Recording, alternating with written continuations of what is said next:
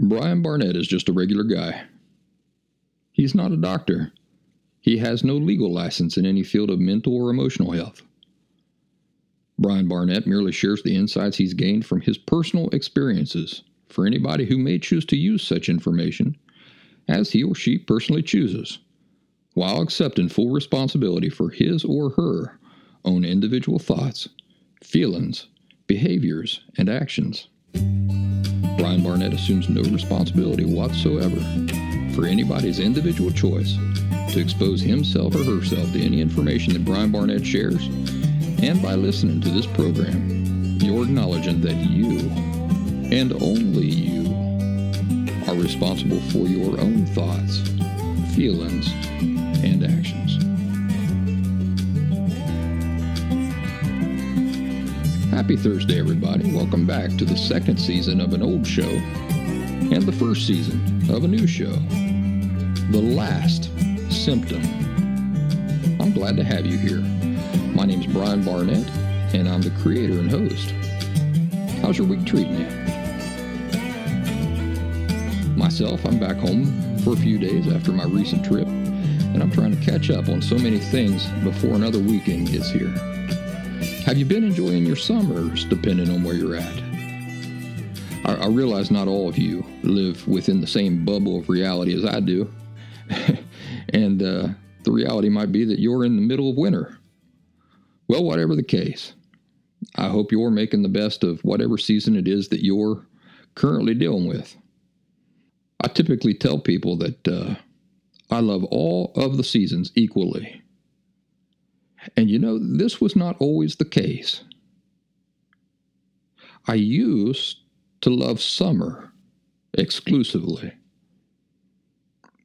But you know, when I come to think about this five or six years ago, it dawned on me that with this attitude, I was going to one day look in the mirror and an old man near the end of his life who had needlessly undervalued precisely 75% of the days he had been given. What a waste, right? So I chose then, I chose that I was going to start seeing the other three seasons not as inferior to summer, but as equal. To help me with this, I began making it a point to get out and immerse myself in all of the seasons. As a year round wilderness backpacker, this meant planning long, multi day and multi night backpacking trips in the wilderness for each season. Getting out there and getting my nose right into it. And do you know that it worked? It really worked. I now love and get excited for each season equally. And you know, it's a lot of fun shopping for season specific equipment or clothing, or learning how to deal with the different elements that I deal with when I'm out there in the wilderness, temperatures and the different things like snow and rain and sleet, or uh, unbearable heat. Among woodsmen, there's a saying there's no such thing as bad weather, there's only being improperly dressed. The irony now is that as I get older, and uh, those of you who've listened to past shows know this, it's actually summer that I have a harder time appreciating. Isn't that something?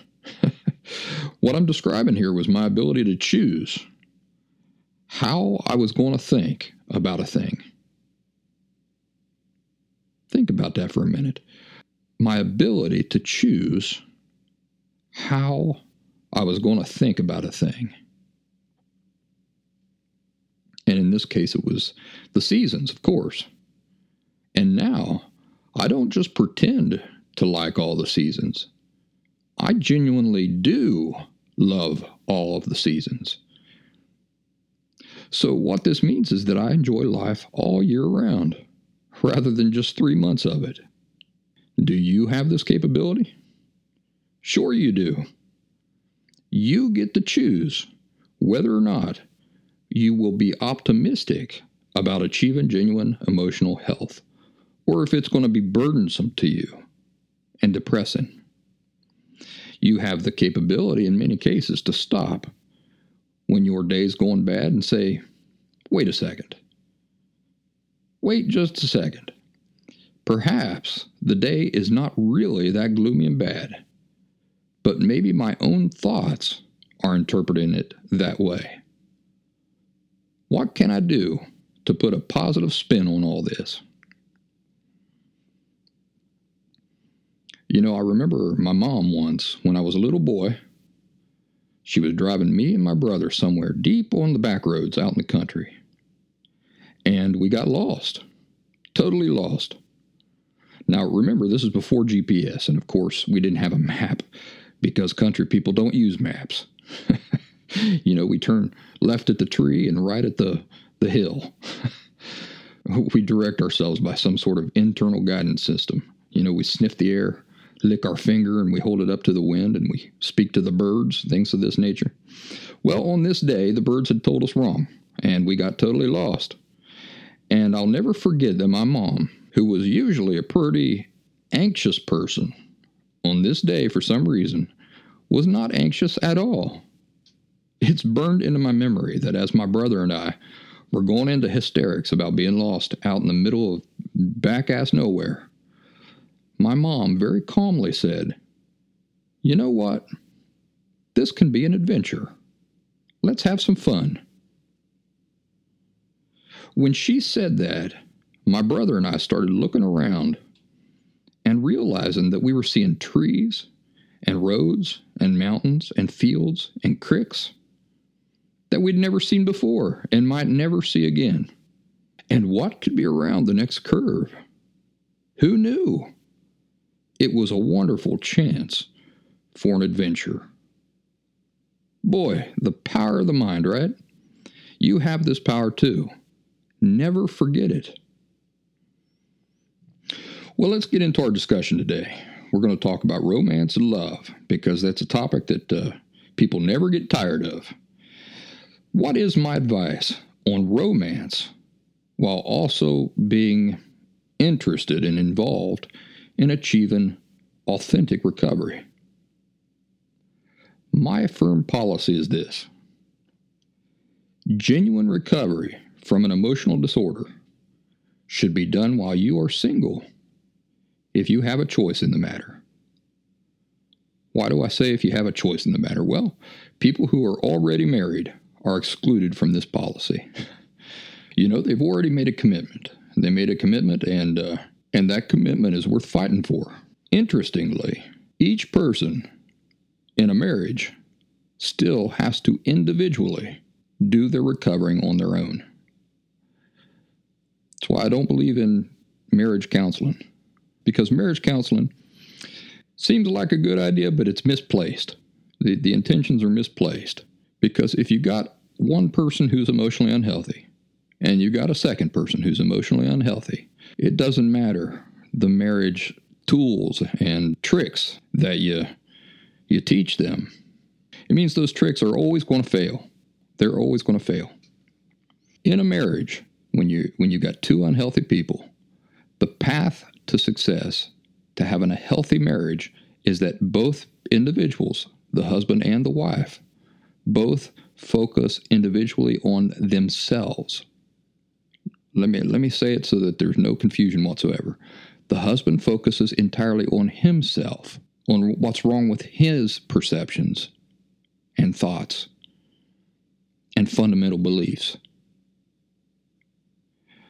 The wife focuses entirely on herself, her erroneous perceptions and fundamental beliefs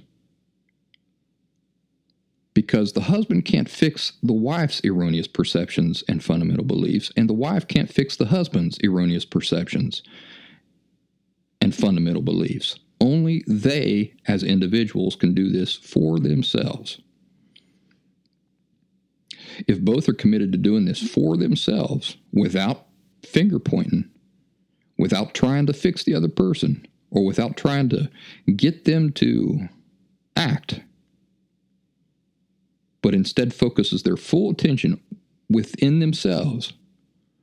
If both do this, then there's a real good chance that that marriage could become emotionally healthy. But what doesn't work is when they go as a couple to some counselor and the counselor treats them as if they're one person. You do this and do that and do this to have a healthier marriage. Well, the problem there is that individually they're not healthy. You can't have a healthy marriage and have two emotionally unhealthy individuals. You're describing an impossibility there. The only answer is for people to focus on themselves, even within a marriage. But back to the point people who are already married are excluded from my policy that if you're interested in recovering from an emotional disorder, you should stay single while you're doing that.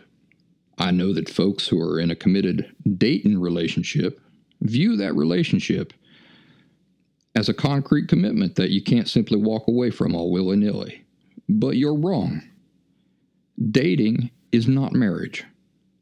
The entire purpose of dating, the entire purpose of it, is to determine if you should spend your life with that person or not.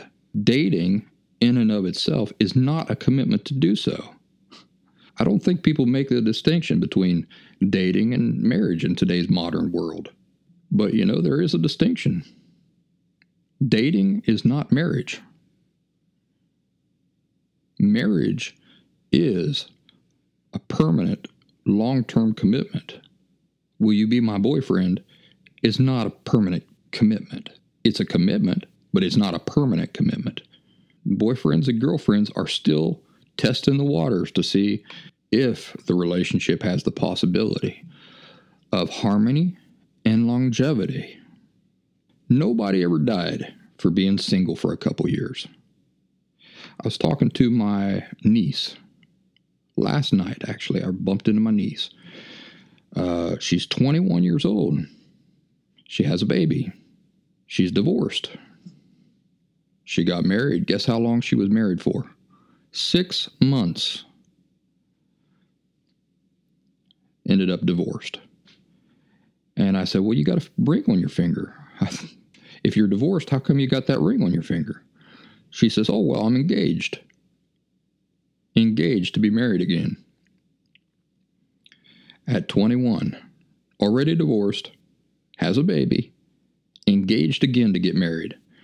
I said, Well, it's your life. She said, Yeah. I said, But why would you do that? What's the hurry? I mean, why?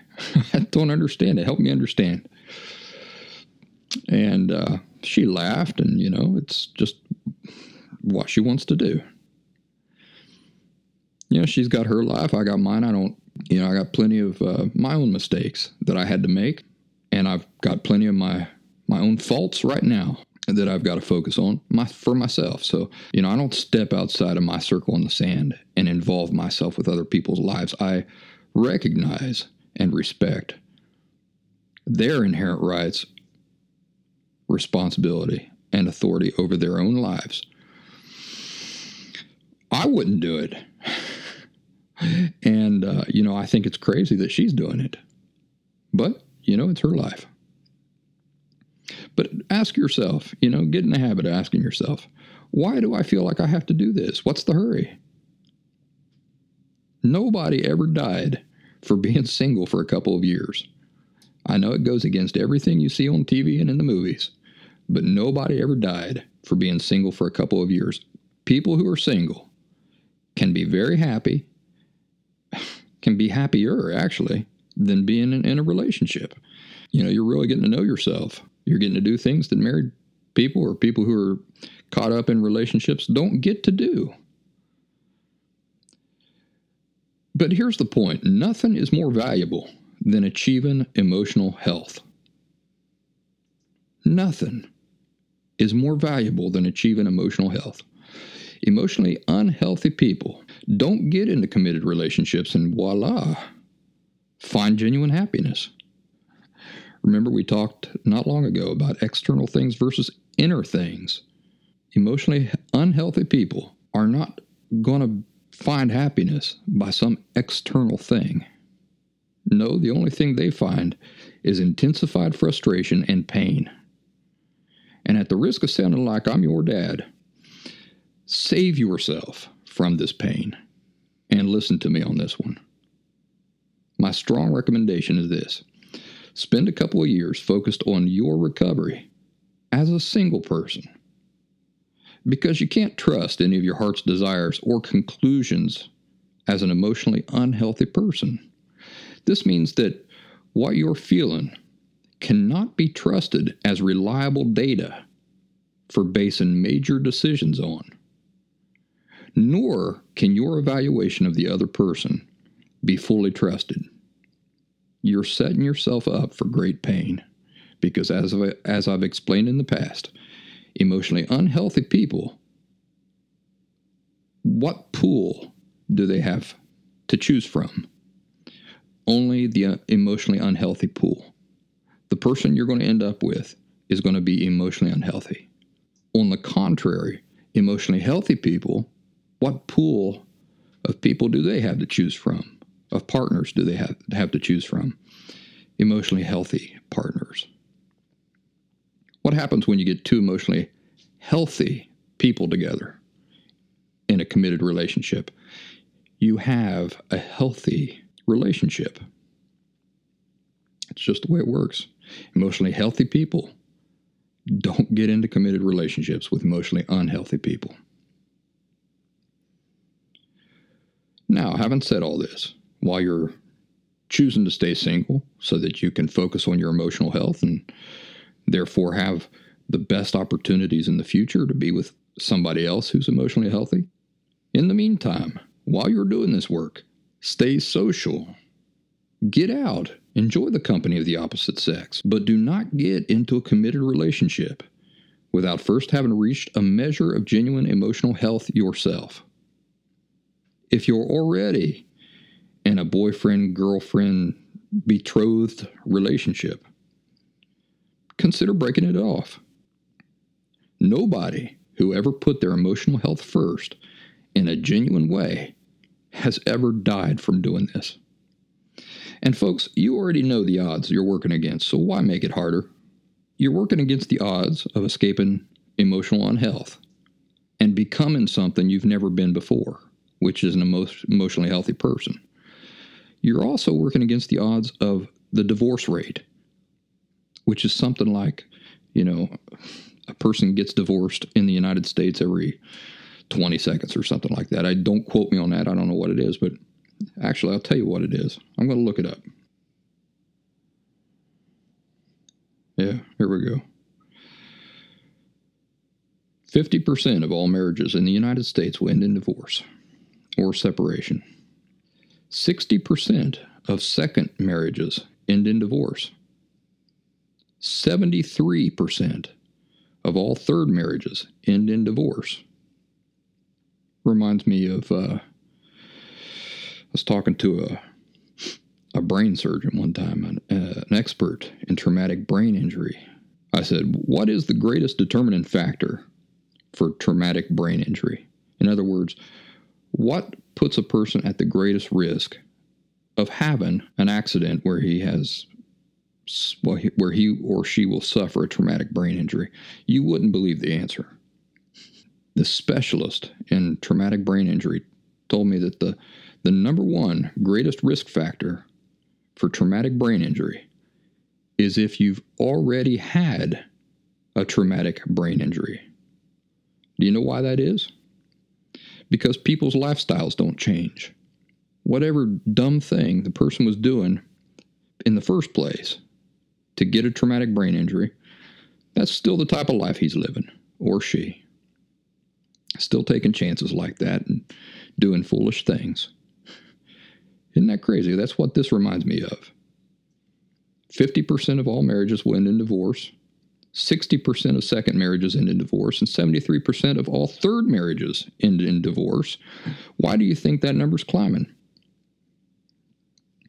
because the people who got into the first marriage were unhealthy. They got out of that marriage. They didn't fix the problem, which was their emotional unhealth. So they get married again. Well, sure enough, That marriage ends in divorce. Well, they're going to try a third time. Have they fixed the problem? Nope. Because they think they're just with the wrong person. They got with the wrong person, and that was the problem. But it wasn't the problem, was it? The real problem was that they were emotionally unhealthy to begin with. So they're only choosing other emotionally unhealthy people, two emotionally unhealthy people getting married and thinking each time's going to be different.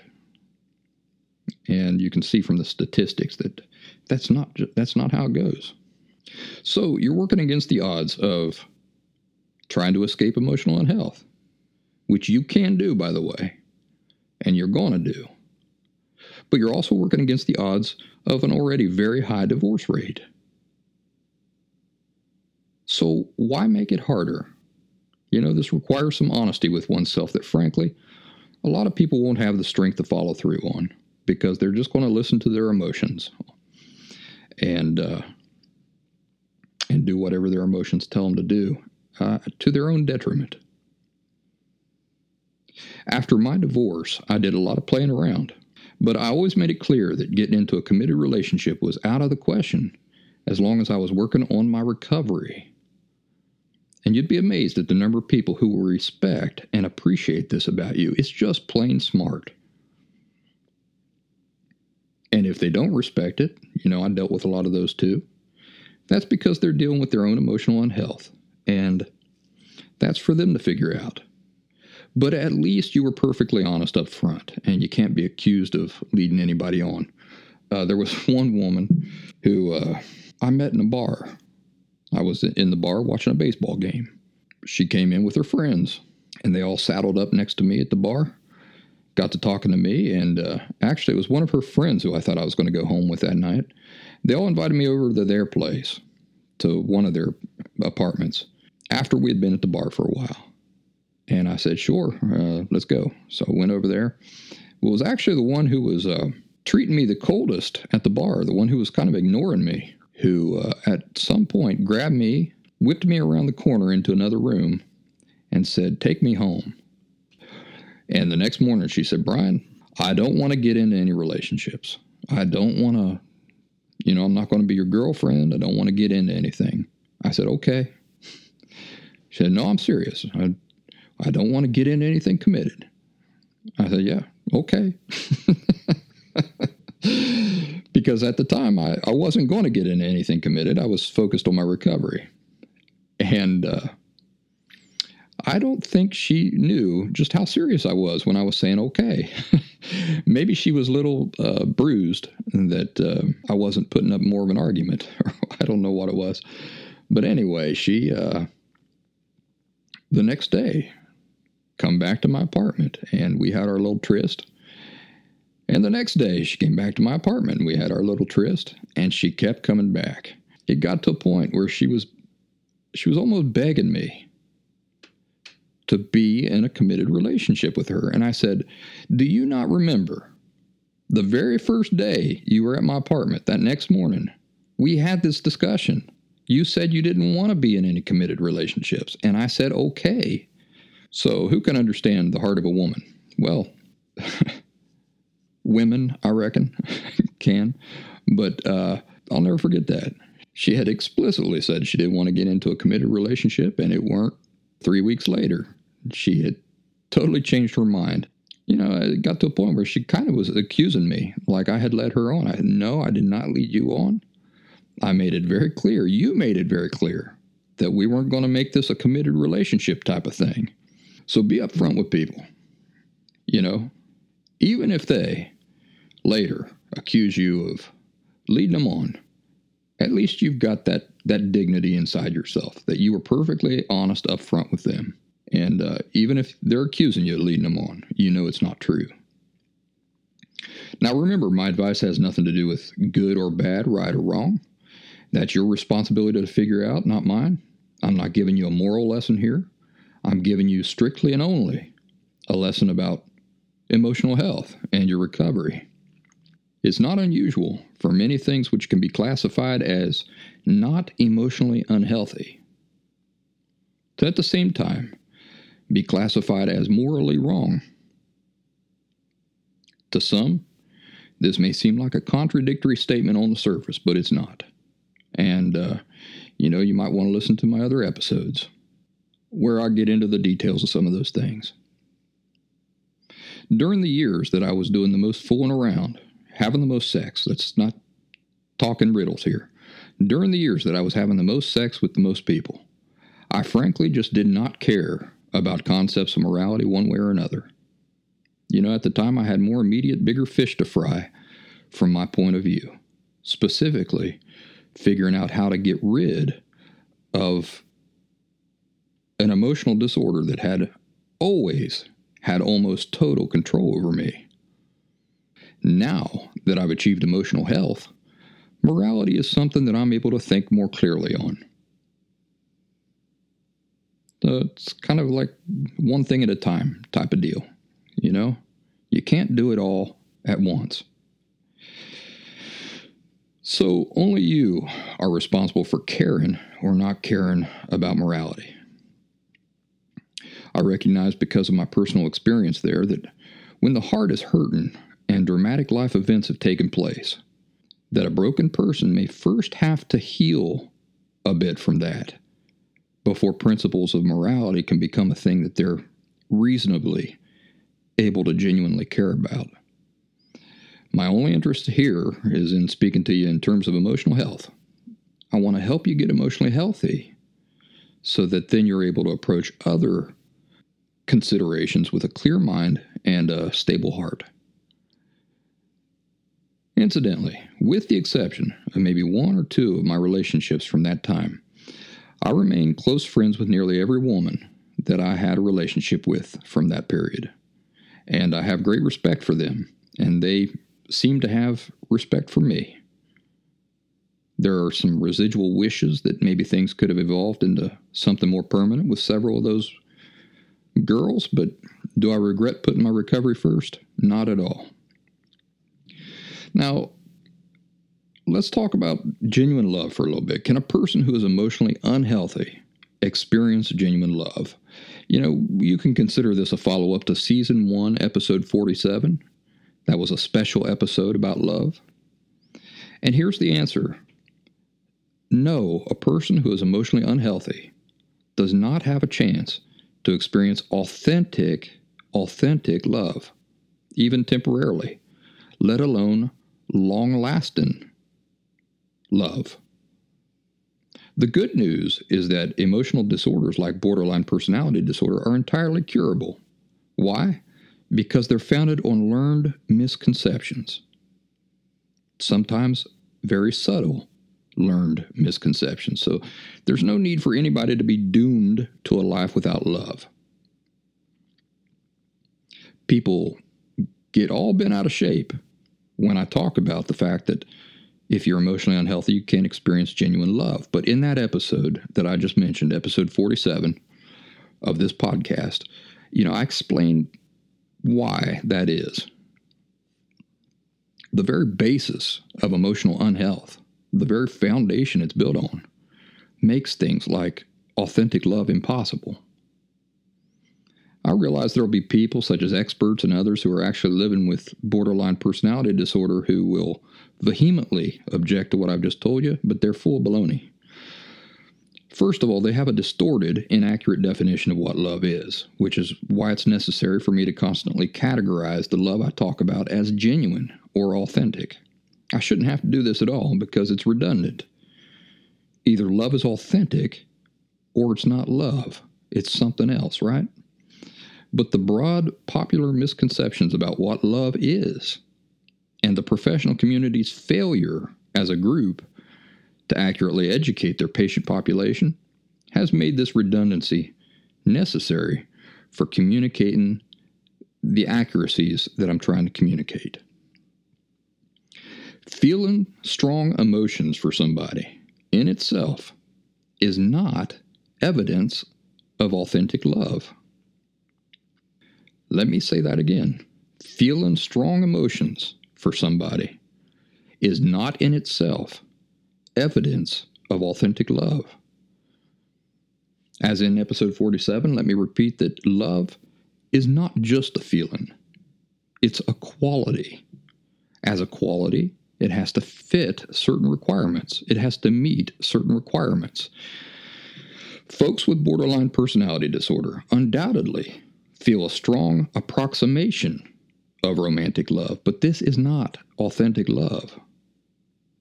The same can be said for empathy. There are multitudes of folks with borderline personality disorder who will swear until they're blue in the face that they're the most empathetic people on the face of the planet.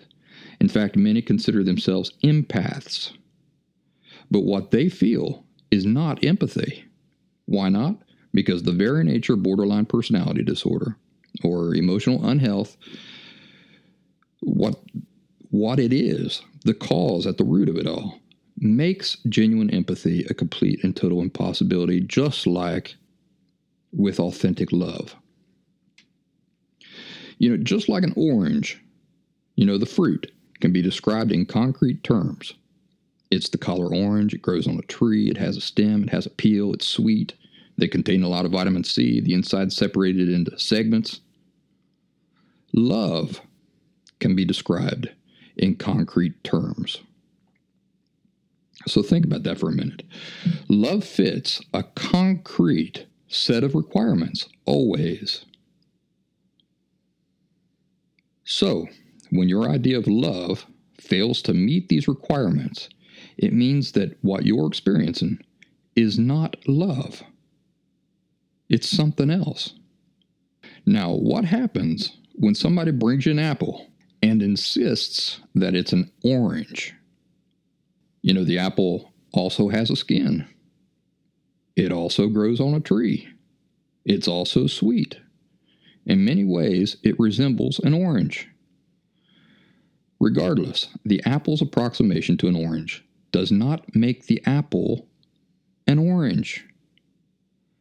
It's not that love behaves a certain way only sometimes, or that it only has to match most of the characteristics required to be called authentic love, or that love behaves differently in some relationships than others. No, no, and no. I could list off a hundred different aspects of love here, but rather than do that, and in the interest of simplicity and of maintaining focus on the most relevant points here, I will instead say this Love behaves healthfully all the time. Why? Because genuine love is inherently rooted in emotional health. Therefore, there is no other possibility except for love to behave in emotionally healthy ways, always. When one's idea of love behaves in ways that are contrary to what genuine love inherently is, it doesn't mean that you love that person but you just slipped or that you love that person but you just temporarily forgot, or that your feelings are true love while your behaviors are something different and unrelated. No. If there's one topic that people have the most difficulty understanding, among all of the complex topics that I address on a regular basis, it's this one love. Music videos, books, movies, poetry, and Disney movies have not helped. Almost every one of these things are rife with examples of emotional unhealth, of distorted approximation. Turn on the radio now and listen to any song about love, and I can guarantee with almost total certainty that the lyrics will describe profound, emotionally unhealthy concepts of what love supposedly is. It's the rare individual who truly has an accurate view of what genuine love is and what it's not and why. People who exist on distorted emotional foundations find what they believe is love and they feel strong emotions. And these strong emotions convince them that what they're experiencing is genuine love, when it most certainly is not. In fact, I'm utterly convinced that uh, this is the overwhelming norm rather than the exception. The problem in convincing people otherwise is that because they've never experienced genuine love, they have nothing against which to contrast their personal experiences with what they are certain is love, but is not. I'll give you the personal example of my father, who likely has narcissistic personality disorder. Naturally, we're not talking about romantic love here, but the principle of genuine love nonetheless. My dad fed me as I was growing up.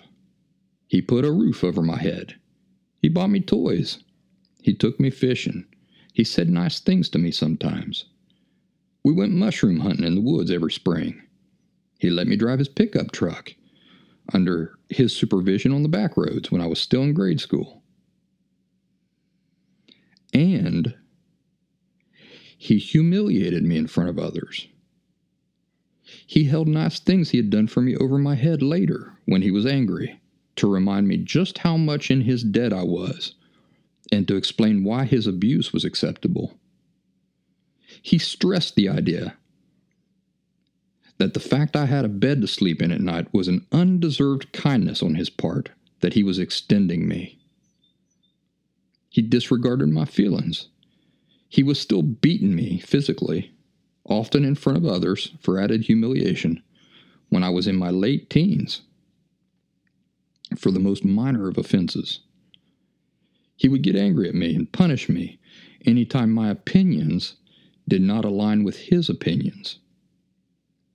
He treated me as a piece of inanimate property, there to enhance his life, but he did not treat me with the value of an independent human being, with my own feelings, thoughts, and emotional needs. If you ask my father today, or if you had asked him even then, he would swear that he loves his kids.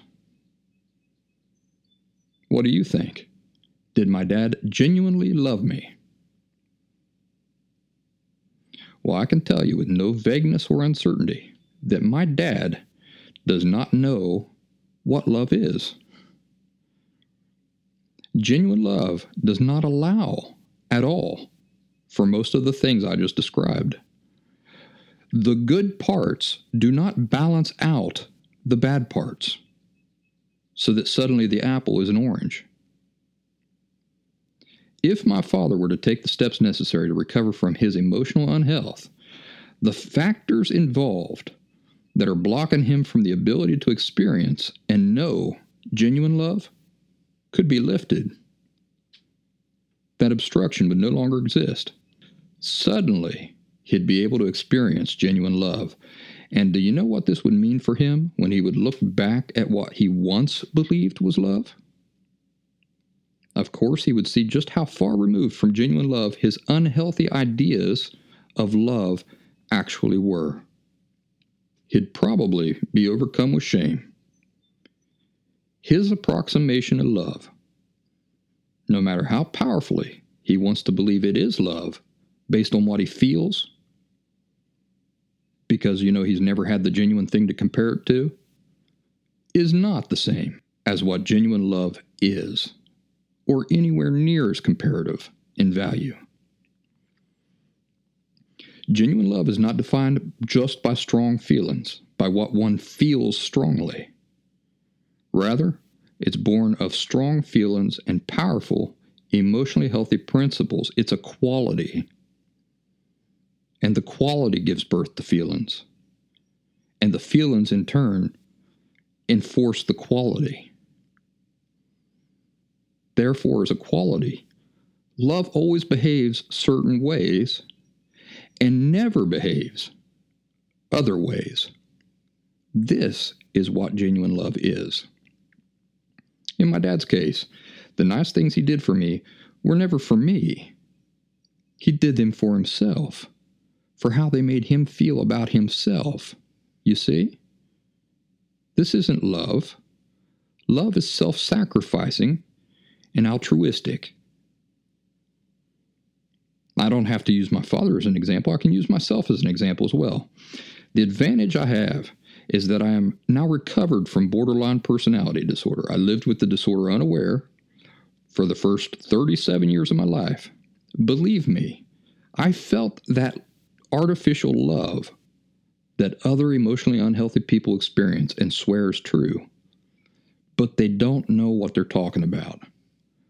Their notions are founded on ignorance because their emotional disorder is obstructing them from ever experiencing the real thing in order to have something authentic to compare to the counterfeit.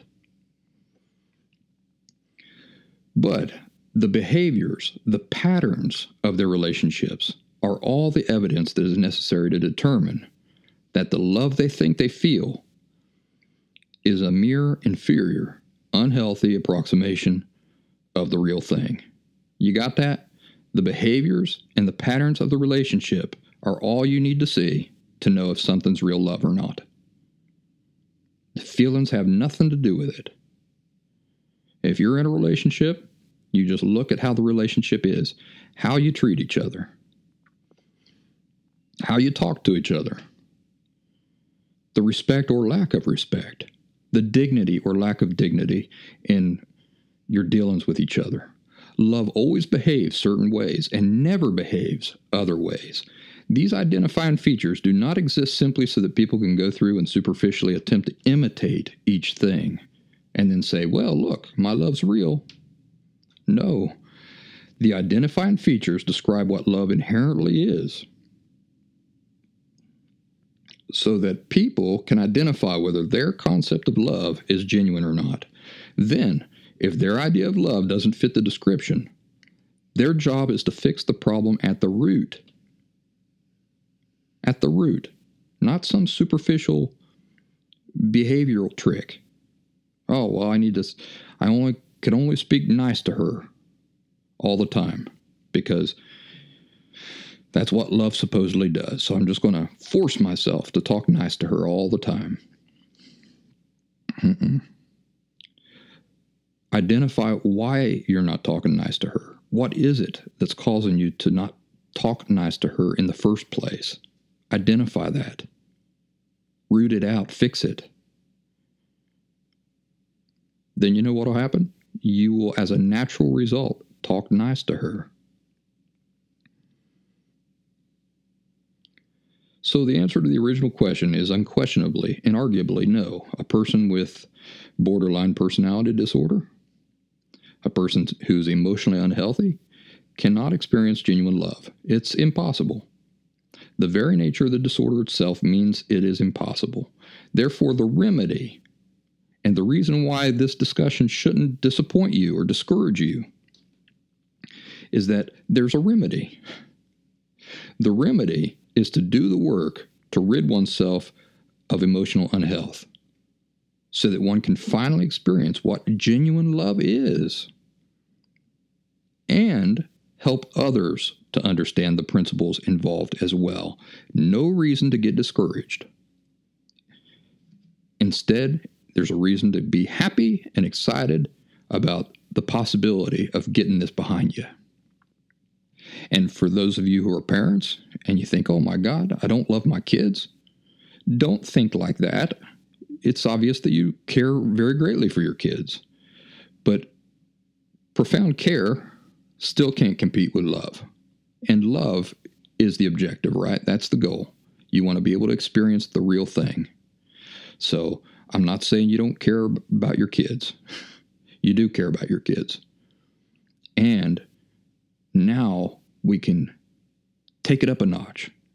We can we can strive to get this emotional unhealth behind you so that you can experience the genuine love and demonstrate that genuine love for them.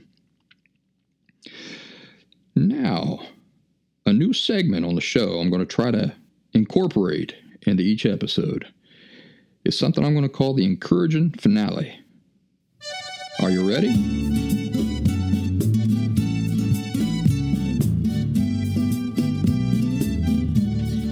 Legendary American film actor John Wayne. Do you know what his tombstone has written on it? Well, it's a memorable quote by John Wayne himself from an interview he gave a magazine in 1971, and I thought you'd enjoy it. Something those of you who are working so hard every day to eliminate the causes of your emotional unhealth can jot down and make a note of and refer back to every once in a while.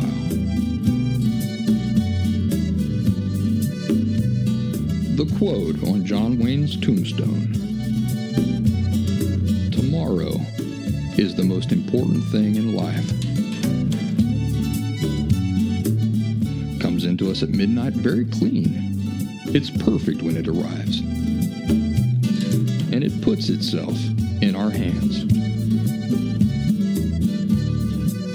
It hopes we've learned something from yesterday.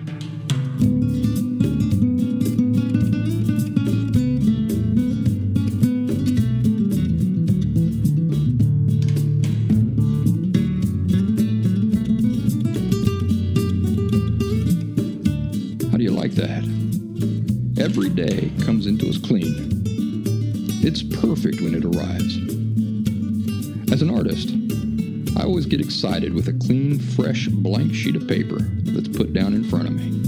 It's sitting there waiting for me to fill it with any type of drawings and doodles that I can dream up.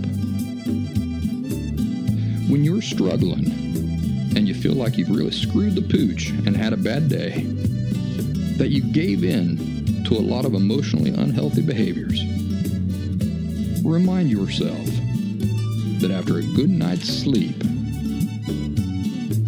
get a brand new chance to try again. So remember, you're going to fail in this process. Allow yourself that. Tell yourself it's okay and pat yourself on the back.